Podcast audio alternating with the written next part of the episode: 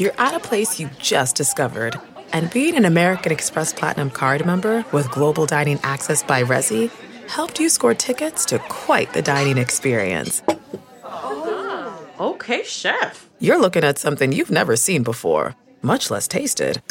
After your first bite, you say nothing because you're speechless. That's the powerful backing of American Express. See how to elevate your dining experiences at americanexpress.com slash with Amex. Terms apply. You're at a place you just discovered. And being an American Express Platinum card member with global dining access by Resy helped you score tickets to quite the dining experience. Oh, Okay, chef. You're looking at something you've never seen before, much less tasted. After your first bite, you say nothing because you're speechless. That's the powerful backing of American Express. See how to elevate your dining experiences at americanexpress.com slash with Amex. Terms apply.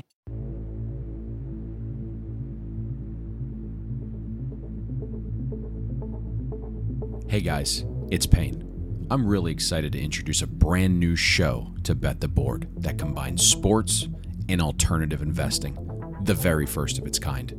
Sports betting and collectibles converging is inevitable. Let me tell you why. Sports cards and memorabilia are another way to get money into the market and do it without limit restrictions or the substantial hold you're accustomed to with sports betting. Whether you collected cards as a kid and are looking to get back into the hobby, this podcast is for you. If you've been collecting cards for years, this podcast will make you think and operate more efficiently. Are you in real estate? The parallels to investing in sports cards and memorabilia are uncanny. You're on Wall Street. Well, listen close. The best sports cards have outperformed the S&P 500 by 6x since 2013. And during the 2008 market crash, sports cards held up better than the S&P 500. Bet the Board in conjunction with PWCC presents Cardboard Chat, an entertaining, sophisticated, and informative podcast that combines sports, analytics, betting, cards, and memorabilia. Without further ado, this is Cardboard Chat with Jesse Craig, a leading figure in the collectible space, and me, Payne. A day later than usual, because we both believe the day after the Super Bowl should be a national holiday. Have you recovered, sir? I have. Uh, Look, I had the I had the kids with me for the Super Bowl, so did not uh, did not get carried away. It was pretty pretty low key. Locate, what'd you make of it? Good game, honestly. I think that for our market, this was the perfect scenario. Hurts played well, Mahomes played well, but Mahomes won in the in the final seconds. So I think it it the little controversy, sure. When the DB comes out and says he held, guess what? It's a freaking hold. Everybody just stop the controversy for crying out loud. um, you know, and there's so many points, so many things you can point at throughout that game. I still don't think that was a catch by Goedert, but that's just me. Um, you know, it was a really good game. Hurts played great, and like I said, Mahomes played great. So it was kind of a kind of a perfect scenario. I think when you put it in the context of how meaningful that game was, the stage, past performance post shoulder injury, that was a Jalen Hurts that I did not expect to see because the ground game really wasn't all that efficient when you look at the running backs. I mean, whether it was Sanders, Gainwell, Boston Scott, all those guys fell well short of expectation in terms of their prop numbers for total rushing yards. Jalen Hurts carried them, and he was making some serious throws on Oh, third down that we just that the the throw to Goedert, whether it was a catch or not a catch, the actual Oh yeah, throw the, the was- window was like, the, I mean, the window was barely bigger than the size of a football, and he, I mean, it was a per. He had a couple third down conversions to Goedert specifically that Yep. were incredible, and I mean, I'm telling you, he played he played great. But the concern I have, I do feel like Hurts is Cam Newton 2.0. interesting. Um, I but but like way more likable. Let's Yes. be clear here. I'm not a big Cam Newton fan. no, you don't Um, like the hats. No, yeah, not a big Cam Newton guy. And he beat my Ducks in the in the national championship back in 2010 as well. That's right. Yeah. So my favorite thing I did see during that national championship, though, when we went to the game in Arizona, was a car with a window visor cover, and it was a giant check made out to Cecil Newton for one hundred and eighty thousand dollars. I got a good chuckle out of that. But uh, but Hurts is, you know, you see the. I know he's had the shoulder injury, but you see the the hail mary at the end of the game, and it's like, Oof. uh oh, you know, Hurts. He's got a little hitch in his throw, kind of like Newton developed later in his career. Uh, I'm just I'm a little concerned five to seven years down the road for that guy, but we'll see. The kid's a grinder. He's a He he's a worker, and He so seems like a great kid too. great guy. person. Said Yeah. all of the right things after the presser. That was the one thing that was really good to me in terms of the level of respect. Right, Andy Reid, former Philly guy. They love him. You have the Kelce brothers. Everyone was very cordial after the fact. I mean, Mahomes basically came out and said, "Pay that man," right? With how Yeah. well Jalen Hurts played, so it was good. A little contention today with between Juju and AJ Brown. The interesting part is it looks like both Eagles coordinators are gone. Shane Steichen off to the Colts. Jonathan Gannon shockingly bamboozles his way into the Arizona Cardinals job. I can't really figure that one out, but I guess kind of reeling this back in a little bit. You mentioned this being good for the market. What is Patrick Mahomes winning a second Super Bowl, winning a second MVP, winning a second Super Bowl MVP mean for him and and really the football card market? I think it stabilizes his cards more than it helps them go up in value. You know, we have a pullback with a lot of high end stuff. It went to the moon, right? 2021, a lot of cards went to the moon, early 22. And we've seen a lot of those high end assets kind of pull back as money's gotten more expensive and less available. Uh, you know, people aren't doubling down on, you know, high end tangible assets as much as they were and so naturally those cards are going to have a pullback. Well, I think this solidifies Mahomes as you know the potential second coming of the closest thing we're going to see to a Tom Brady. You know, he's 27, two MVPs, it's been to three Super Bowls, won two of them. The only one he lost to was the goat. Like we're we're looking at a guy who's 27 years old who could win, you know, two, three, four more maybe. He won it without Tyreek Hill. That was all the talk, right? You lose Tyreek Hill, you've lost your weapons, you're going to be screwed. I mean, outside of Kelce, he hasn't had a consistent receiver really on that team all year. So Mahomes done a lot with, I mean, not a ton to be frank.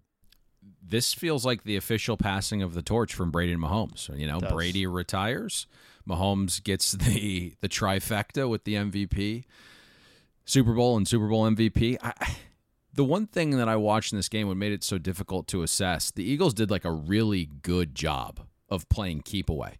So you look at some of the Yeah. volume, it just wasn't there for Mahomes with 27 pass attempts for 182 yards. But you look at the efficiency, it was through the was roof. incredible. Yeah. Yep. I, I mean, Mahomes had the third best EPA per dropback of any quarterback in the Super Bowl. And as a whole, if you look at drive data, this was the single best EPA per drive of the entire season of any offense, sixth best in success rate on the season. And he did it double down double digits right after re-injuring the high ankle sprain. He had the game-winning drive. I think what's really interesting, you know, overarching and you you hit it perfectly. It's that you think about what's coming next. Mahomes has already been paid. This was mm-hmm. supposed to be the transition year for It the was. Chiefs. You know, figuring out life without Tyreek Hill, going younger, finding cheaper pieces, hoping that Mahomes could elevate some of these lesser parts around him. The Packers didn't want MVS. The Steelers weren't re-signing Juju. And now the Chiefs are going to be able to keep adding where you think about some of Mahomes' counterparts, right? The Bengals. They need a ring ASAP because the bill is coming due. Burrow, Chase, and Higgins are all on their rookie deals right now. Yep. Once those three get get paid, right? Like it's it's concessions to the rest of the roster. Same thing in in Los Angeles. Like Herbert's still on his rookie deal. There's going to be holes. The Bills paid Josh Allen, but his deal was extremely friendly this past year, so they went up and and loaded up they're going to be losing some guys this offseason. So not only is Mahomes leading the charge with rings, MVPs, and Super Bowls, it feels like the Chiefs roster is in the best position to keep adding. I know there's some talks about Andy Reid, but if he coaches another six seasons, to your point, it's not really hard to fathom the Chiefs having four Super Bowls by the time Mahomes turns 33. That's like winning two more in six tries. Feels feels mm-hmm. pretty doable if Andy Reid's around. I, I agree. It, like you said, the the fact that this was supposed to, you know, I mentioned Tyreek Hill leaving, but you're right with the the contract situation. When you have when you draft well and you have so many stud young players, there's a turnover period, right? You can't pay everyone, and that's what the Bengals are going to be looking at. To your point, so the fact that the Chiefs have already gotten through that, their offensive line, by the way, I know the field, the the actual field itself was in question for the game. Their offensive line played incredible that game. I mean, incredible, and that really, I mean, set the stage for Mahomes to do what he did efficiently, right? So you look at that team, the offensive line getting bolstered up a little bit. If they can draft well the next couple years, these guys are going to be scary. The Chiefs are going to be scary. And was, so watch out. Yeah, it was it was really the the culmination of a lot of things and I don't know how many people found us through cardboard chat and now listen to the football previews, but the one constant we had said about the Eagles defense was they hadn't been tested all year. The mm-hmm. two times they had been tested indoors, they gave up 35 to the Lions, they gave up 40 to the Cowboys. And it's why I'm stunned Jonathan Gannon's being given the Cardinals job. It's that his defense is very good, but it's preventing the big play that's really not the Chiefs. They've materialized and kind of changed over time when everyone was taking the deep ball away from them, playing like two high shell looks, where they are now very well suited to have the quick pass game. And that's exactly what they executed perfectly. They came out, got 100%. it out of Mahomes' hands quickly so the pressure couldn't come. You mentioned some issues with the field a little bit but I, I, thought the game plan was fantastic. The things Andy Reid was doing with motion, you saw receivers just shooting across the formation constantly, and you know you're thinking maybe it's a, a wide receiver run, it's a handoff, all of those things to kind of negate some of the pressure from the ends. It just wasn't there. I believe Mahomes is only pressured on 25% of his dropbacks. That was about a 9% better rate than what the Eagles had done this season where they were they were well, you know, at around the 34% range. So, all in all, just a, a great Super Bowl with a dramatic ending. Agreed. It was it was a blast to watch. I, I was pretty worried in the first half because of our market. I wanted Mahomes to win, but the time of possession. I mean, the fact that the Chiefs only had the ball for about eight minutes in the first half was. I'm like, God, this cannot continue, and them have any chance in hell to win. So, they they won the possession battle in the second half moved the ball really well, got a couple stops, and that was the difference in the game. And well, and then that that punt return to the ten yard line. Talk about a, a game changer, momentum changer. Speaking of time.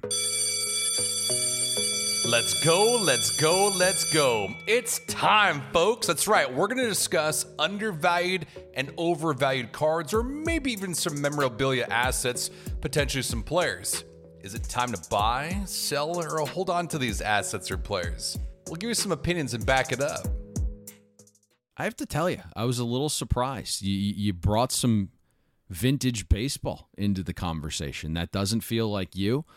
I thought that was was my claim to fame. That was my territory, but I love it. Talk to us a little bit about a player and maybe an asset or two that you feel is really undervalued this week. I have a wide knowledge across all years of trading cards. So don't don't get it twisted. I didn't mean that to be defamatory. I, no, I I know. Your passion is a little more maybe basketball, a little more like it. It is. Basketball. I do. Yeah. I do love. I do love baseball. You know, but I've. I mean, look, our company PWCC that stands for Pre-War Card Collector. I know a thing or two about these old cards. So, looking at an undervalued this week, I kind of stumbled across, and this is usually how I come up with these every week. I'm kind of looking at our auctions and what sold, what didn't sell and there's usually something that just stands out to me to talk about. And this week it's Stan Musial.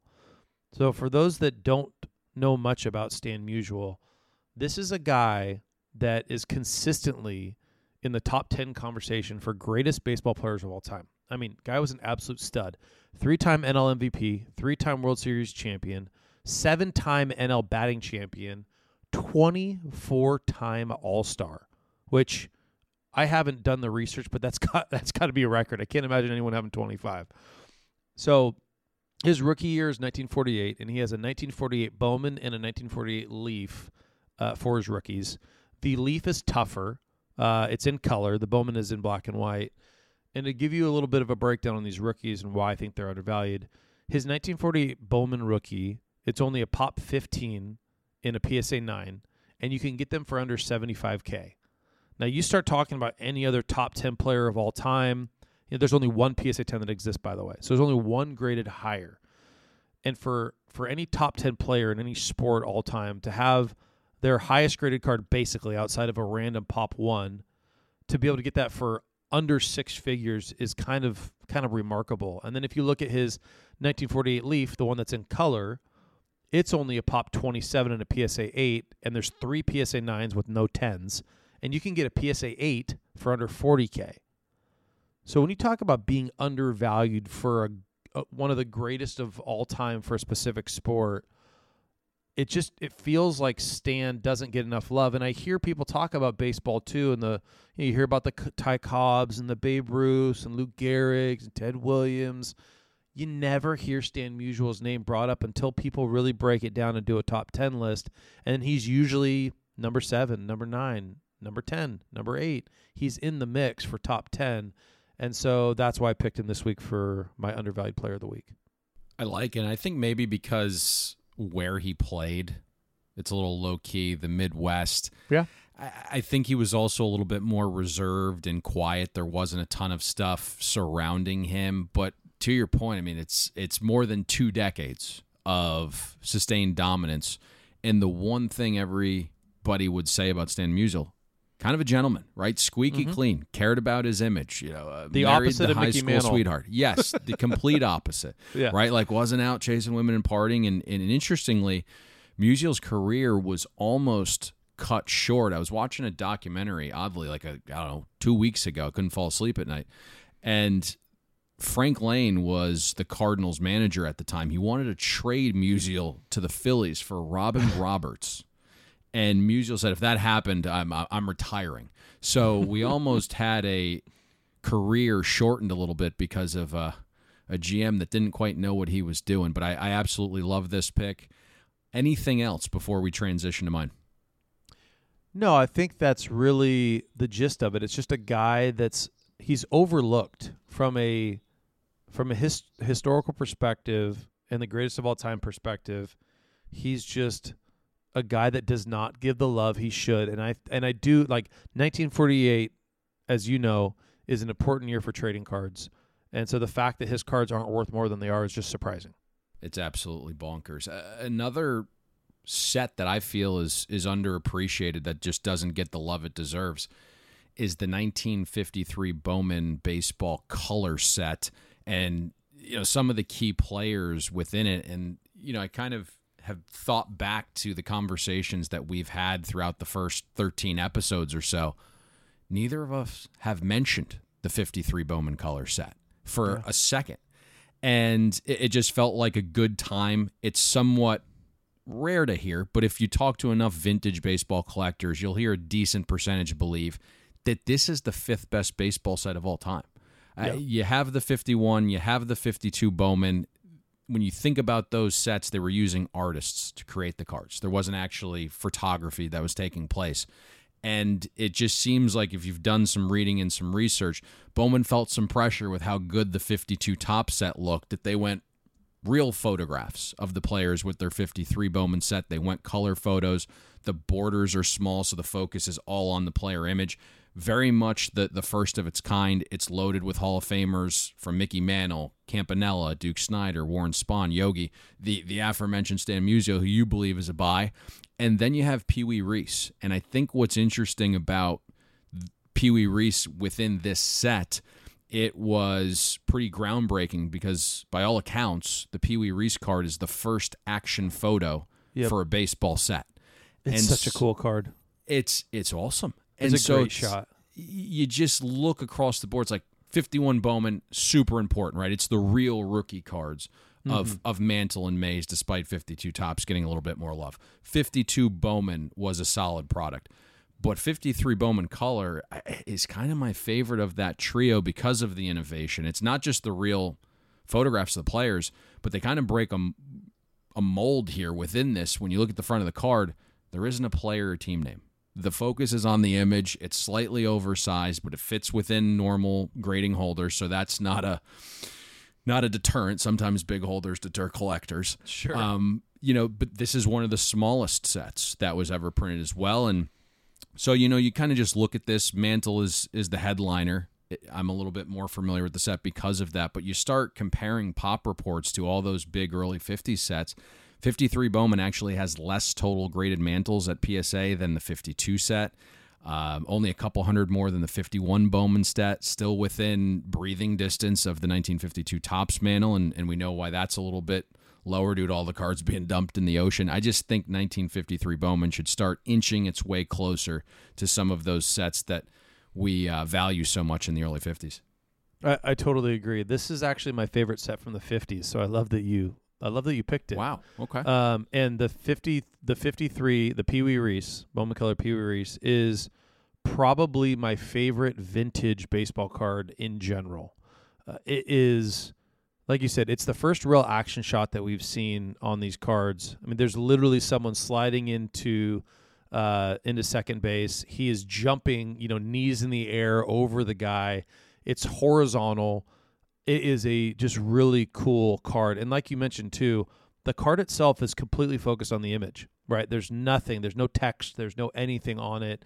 This card is absolutely notorious for having centering issues and print issues around this black border it has it's just a beautiful card. It feels like it feels like a Field of Dreams kind of style. I don't know why. Like that's just kind of the vibe I get when I look at like this Pee Wee Reese card for some for some reason. But it is just a really cool, unique set. Like you mentioned too, loaded with Hall of Famers. Um, you didn't m- mention Whitey Ford on there too, but there's a, a big guy that's in that set. So there's there's probably you know ten of the top thirty baseball players of all time are in this set. I mean, it's just a it's a monster set that's really really cool and really focuses on the player and the image, and that's why it's one of my favorite sets. And then the condition aspect on top of it, having difficulty getting it in high grade makes it more fun to chase. But the the centering and the print are just the big problems with the set. Um, so if you haven't seen it, if you're listening to this and you've never seen 53 Bowman Color, Pee Wee Reese's card number 33 take a look at it, and I think you'll understand why there's so much love for it. Pick a number, any number, whatever it may be. We got a number inside, but we want a magic number. All right, this is where we're gonna pick a few big cards that enter in an auction of the next couple of days, and we're gonna try and guess how much they sell for in advance. Throw out a number. We got one too. Speaking of a couple monsters, we're looking at three cards that you've picked this week for magic number and the first one has some heavy hitters. We're looking at the 2001 SP Authentic Triple Auto of Michael Jordan, Kobe Bryant, and Julius Erving, serial numbered out of 10 in a BGS Mint 9 grade. What do you make of this one, Jesse?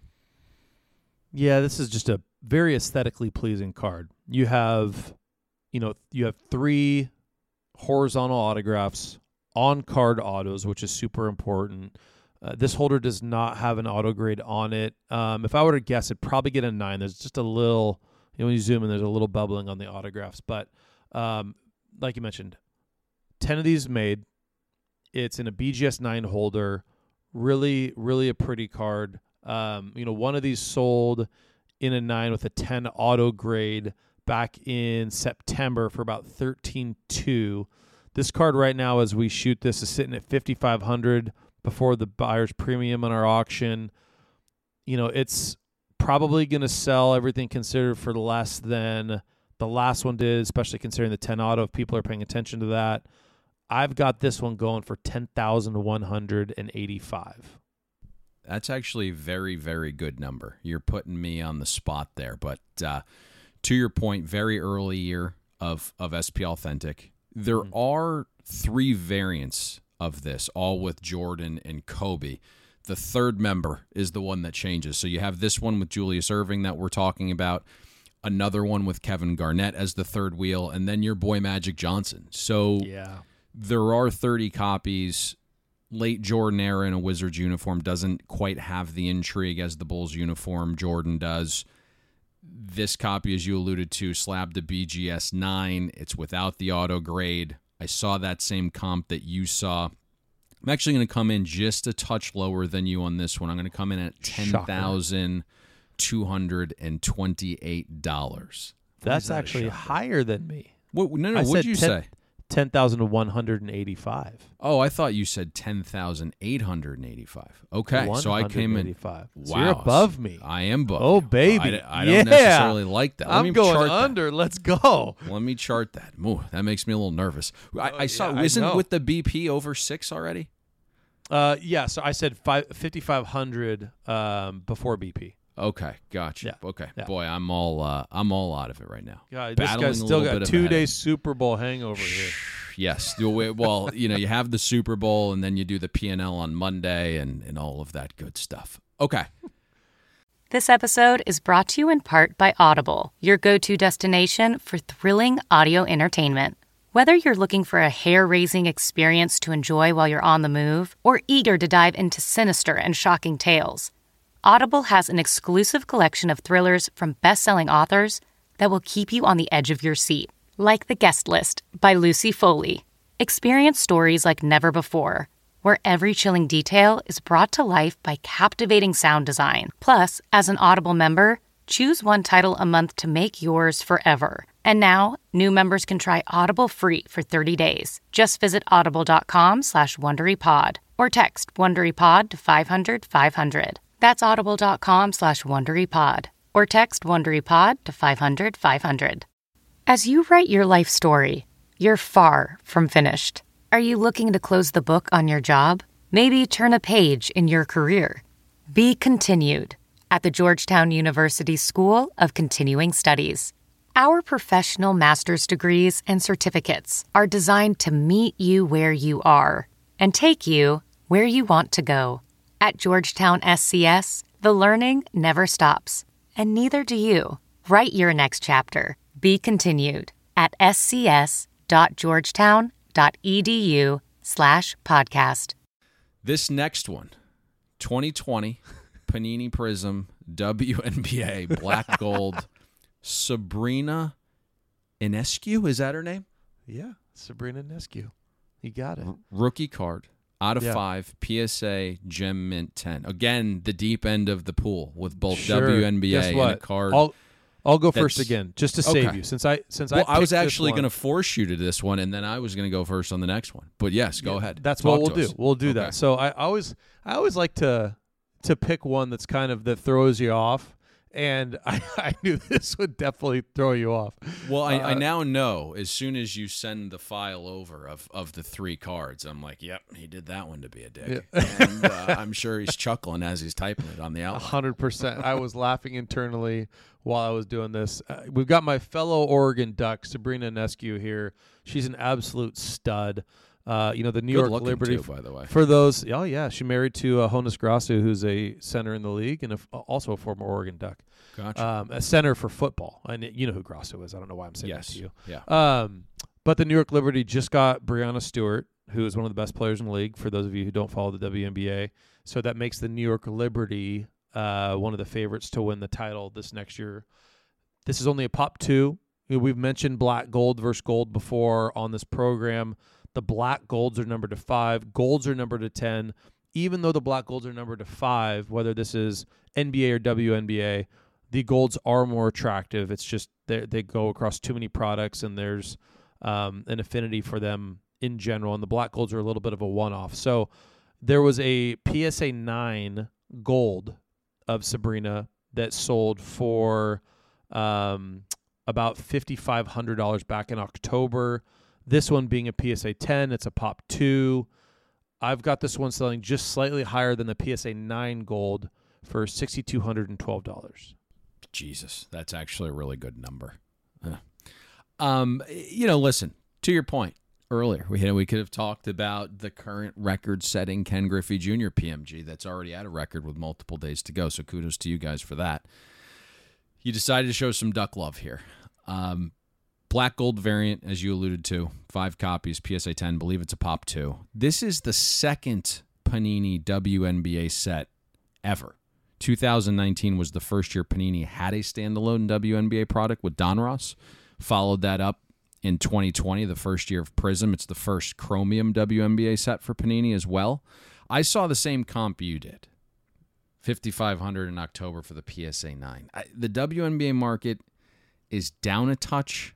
Overall market down. If you're moving assets into cash, you're likely getting rid of WNBA cards before others. What?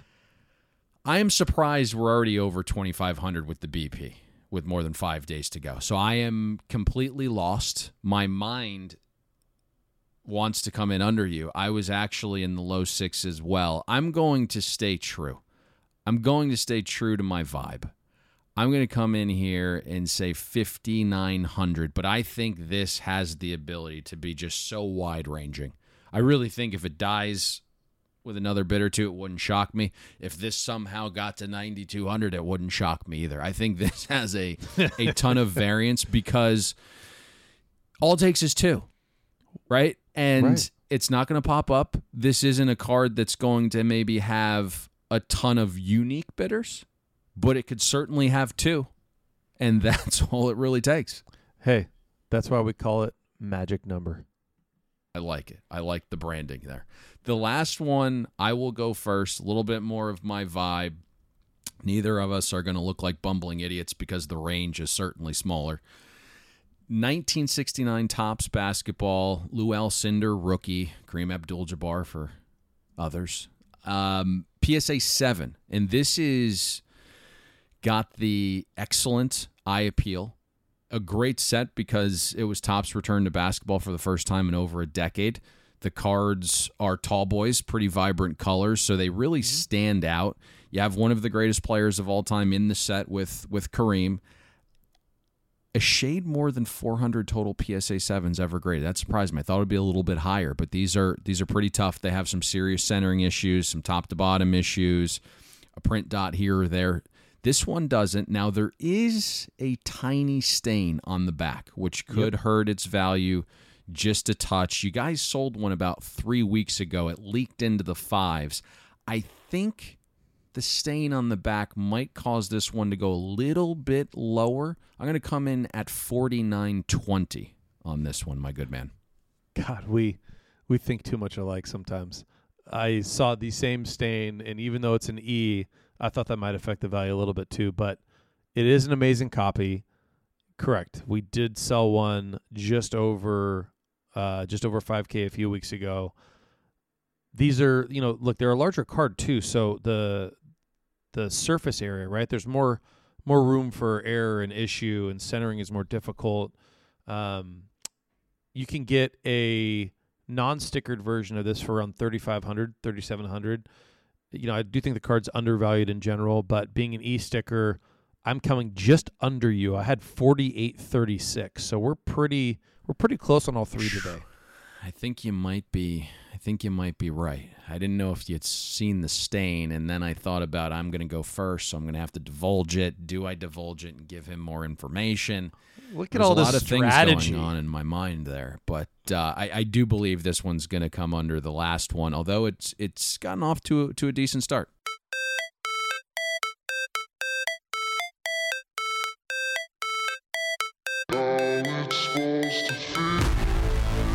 Damn, that's a ghost. We're going to highlight a card that hasn't sold in more than a year right now, or is serial numbered to less than 100 copies produced. We're going to talk about why this card is significant, maybe in terms of hobbies or language or just the overall rarity of it all, and why it's considered a ghost. When you sent this next one, were you, were your plums tingling a little bit? oh baby this is this is one of my favorite cards i think in the world Monster. monster absolute monster We're talking about a 2004 exquisite collection Titleists Magic Johnson patch auto to just five copies in a BGS 9 grade. Talk to us about this card, this set, and the overall importance. This is one of the rarest inserts that you can find of any player in trading cards. This is the only year that they made the Titleist insert for Exquisite. So in 2004, they made this insert has an on-card auto game use patch piece, and the the patch window is in the shape of the championship trophy. And each of these cards are numbered to the number of titles that the player has won. So there's six Jordans, there's five Magics, there's three Kobe's, there's uh, three LeBrons, believe it or not, because they went off. They wanted to include him in the set, and they went off his champ or his high school championships. But I mean, these are incredibly rare. I do know that a Kobe Bryant changed hands privately for nine hundred thousand dollars about a year and a half ago. Wowzers! And wowzers, yeah. The was that a there's nine? Uh, I believe it was a BGS nine. Yeah. yep. there have only been one of these. And when I say one, I mean one from any player ever to hit the open auction block from this set. And that was in 2005. And it just happened to be a Magic Johnson card. But it's been almost 20 years since any player has ever sold from this set. And this specific card that's in the auction came from the infamous Puerto Rico collection Yep. it is a absolute beast, and who knows when the next time is we'll see any of these players hit the auction block. The only year Exquisite did the Titleist insert, correct? Only year was 2004, correct? 30 players in the set, 74 total cards to my counting, okay? The Magic is one of the higher serial numbered cards in the set at 5, which is which is mm-hmm. crazy. And it takes shape of its name, Titleist. And and they did go to the college route, to the high school route, as you mentioned, because I believe Melo is in this set with, and it's a one of one. So there are tons of one of ones. There's tons of one of ones. Yeah, many of the biggest basketball collectors believe this is the best set exquisite ever produced. And between what I've seen posted on Instagram, forums, auctions, people sending me pictures, certainly less than two handfuls I've seen of all players i- i- in my in my life, right? And you just look, PSA has graded two copies ever. One Bill Russell, which is serial number to 11, and a Julius Erving.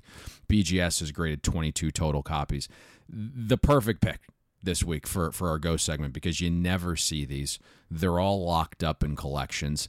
You never know what this could go for. I'm a little surprised with where it's at right now. I think you're going to see a late push here, a late big Yeah. push. Kind of some guys lying in the weeds. I feel like on this one. So, it, let me ask you this, little little off the cuff.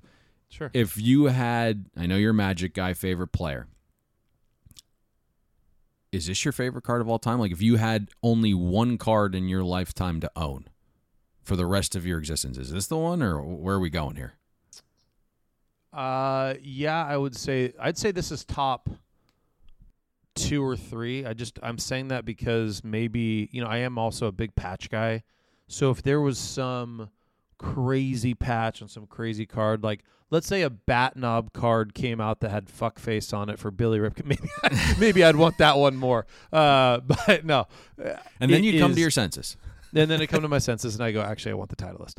So no, it is it is definitely me being a Magic Johnson fan and an exquisite fan.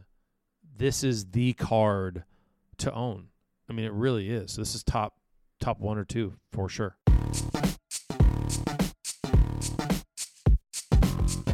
So we doing this or are we doing that? You tell me and we'll tell you. We're going to compare two cards right now with similar value that are completely different. Let me give you an example. Let's just say for argument's sake, you have a vintage Mickey Mantle baseball card worth mm, $30,000. But you also have a modern day Joe Burrow rookie card worth 30 grand. Which one would you rather have and why? You tell us, we're going to tell you right now. The cards you picked out this week are very interesting to me because you threw Tom Brady in again. There were some reasonings as to why we went against Tom Brady last week in this or that, but uh, some of those might not bear fruit this week.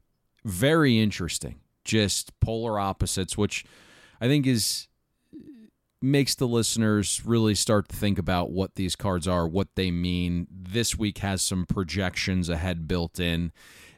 The first card we're talking about is a 2015 Prizm Orange Nikola Jokic rookie to 65 copies in a BGS 95 gem mint versus a 2000 metal football Tom Brady rookie PSA gem mint 10. Talk to us about what you'd rather have and maybe some things that, that you thought about in, in your pick. I brought Tom in again because we didn't pick him last time. I wanted to set the stage for him to get a little redemption potentially. And when I put these two together, I didn't know which one I was going to ultimately pick. I had to think about it a bit. But the Orange Jokic out of 65 and a Beckett 9.5 sold for 4200 about a week ago. You know, big men in our space just don't get the love that shooters do. And I, I don't quite understand it. I mean, I love watching Jokic play. He is so entertaining, in my opinion, because the guy's vertical is about three and a half inches. And yeah, he's one of the most skilled guys in the entire NBA. He's won the last two MVPs. He's 27 years old. Seems always to be healthy. I feel like he's got a ton of upside to really solidify himself as one of the NBA superstars. He's got to win a championship or really compete for one. Now they got Murray back healthy, Porter Jr. They've got a really good shot to win the West this year. So we'll see how that plays out. The 2000 metal Tom Brady PSA 10 sold for about 4300 so just a little bit more expensive than the Jokic. It's a pop 188. So now you have kind of a higher pop card versus a card where there's only 65 in total that were made. He's the GOAT, obviously. You know, these cards are down about 60% from the peak uh, a little over a year ago. Nuts. So they've they've had a big pullback. So, you know, 10k was about the peak. They're down in, you know, in the in the low 4s. They bottomed out at about 3200 a few weeks ago and they've bounced back a little bit. But looking at these two, I I'm still torn a little. I think I got to go with Jokic. Ooh. I got to go with the Joker. I got to go with Big Sexy on this one. I thought we were going to have a difference of opinion, but somehow we are both in unison. I thought this was going to be a really good debate because I talked about 135 plus Tom Brady rookie cards in 2000 last week. That was part of the synopsis. And now you fast forward 15 years to the to the Jokic rookie, and there's there's 235 plus in his mm-hmm. rookie year. Both cards have multiple variations. We know all the colors Prizm offers, but Tom Brady's Metal Rookie has an emerald version, which is about six times as rare in terms of how many copies PSA is graded. I think the right context is Prizm basketball is one of Jokic's most popular basketball sets. Metal isn't anywhere near the top 20 in terms Fair. of popularity for Tom Brady's rookie cards, and that was the difference for me. Now, I don't love big men in basketball because, to your point, the market doesn't seem to respect them. I mean, we we hit on this just in passing last week, talking about Joel Embiid, how you can get his orange Prizm die cut rookie to 139 for like 190 bucks in a PSA 9, and the guy's in contention for MVP this year. It's absolutely banana land. I guess it's because they're not relatable to the average fan, but to me, and you hit it perfectly, Jokic isn't your typical big man. He's very skilled. He can't jump over a sheet of paper. It's it's a vastly different type of big man. He's not out there dunking on everybody's heads because that really isn't relatable. But the one thing that's interesting to me is because he's a big man, they typically are prone to injury. He hasn't been. His game's grounded. He's not Zion relying on being just more athletic and playing above the rim. Everyone seems to respect Jokic, and I think it's time to start thinking about him a little bit differently and you look at some of the metrics this season again player efficiency rating of 32 he leads the nba in win share at 11.2 you start to think about him. I know he's only 27 but in terms of all-time nba list player efficiency rating michael jordan's number one. Jokic is number two okay? That's crazy. it's rare I fade Tom Brady back to back weeks. It's rare I'm choosing a modern card with multiple variations. I actually own the Tom Brady Emerald version, but I'm going with you on this and, and taking the Orange Prizm Jokic, especially if we're gauging it maybe within just a three year window, right? Jokic still in his prime. Brady's retired. You typically see that post retirement, pre Hall of Fame induction lull. I know Brady's out there, he's popular. Not going to be in the Fox booth this upcoming season, maybe in 2024. Who knows if he finds a different passion? But I mean, the the, the financials of that Fox deal are probably too much to uh, to pass up more than he's made in his playing career. But you do typically see that that little lull from retirement to induction into the Hall of Fame. That's still going to be Jokic's prime window. If they can make a run this season, I, am shocked, but but we agree again this week going with the modern basketball card over Tom Brady. Well, to add to all that. Trading cards and memorabilia have seen incredible growth as an alternative investment. The company leading the growth PWCC Marketplace. PWCC Marketplace runs the largest weekly auction of authenticated sports cards, Pokemon cards, comic books, video games, and memorabilia in the world. PWCC Marketplace also has more than 65,000 items listed in their fixed price marketplace that you can make an offer on right now. Head over to pwccmarketplace.com and see why they're the best option for buying and selling trading cards, memorabilia, and all of your collectibles. And to round this out, guess who's the MVP favorite for the 2022 23 NBA season? None other than Big Sexy himself. He is minus 175 to win the MVP this year with Joel Embiid at plus 400 as of yesterday. This guy could win three MVPs in a row. If he wins the championship this year, watch out. I think we'll see a nice uptick in his in his trading cards, but um, it just, you yeah. just can't ignore the guy's skill. If if he gets the the MVP trifecta and a championship, yeah, for forget about it. This isn't really much of a much of a debate or a conversation at that point. Agreed. Okay. Big things happening in about 36 to 48 hours. Is this correct?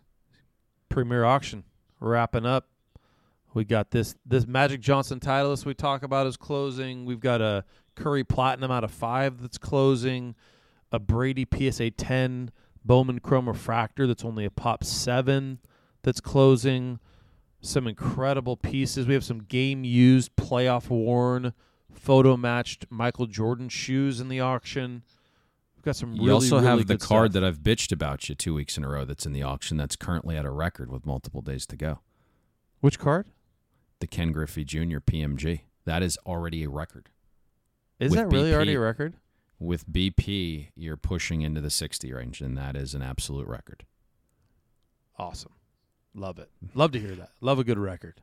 Nothing wrong with a good record, especially when it's uh, when it's on your home turf. That's right. Everyone that we talk to, by the way, loves these cards. There's obviously some pictures with the YouTube version of this podcast, but highly encourage everyone to go to pwccmarketplace.com, sign up for an account, and this way you can see the cards that we're talking about. You just go into the search engine, you'll see all of the cards up for auction, all of the cards that we discuss on this podcast. I know a lot of you have asked. That's the easiest way to see them, and you can kind of pop it open, look at them as as you're listening to this podcast. That's the best way.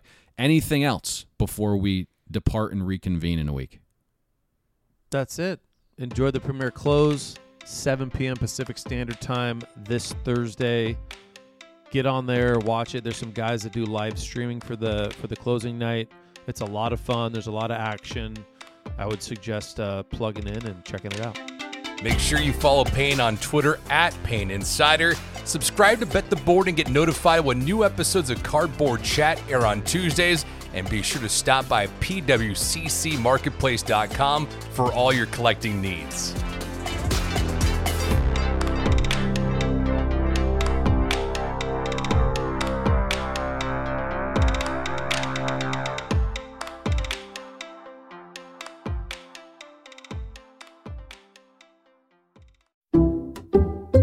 Some people just know there's a better way to do things, like bundling your home and auto insurance with Allstate, or hiring someone to move your piano instead of doing it yourself. So, do things the better way. Bundle home and auto and save up to 25% with Allstate. Bundled savings vary by state and are not available in every state. Saving up to 25% is the countrywide average of the maximum available savings off the home policy. Allstate Vehicle and Property Insurance Company and affiliates, Northbrook, Illinois.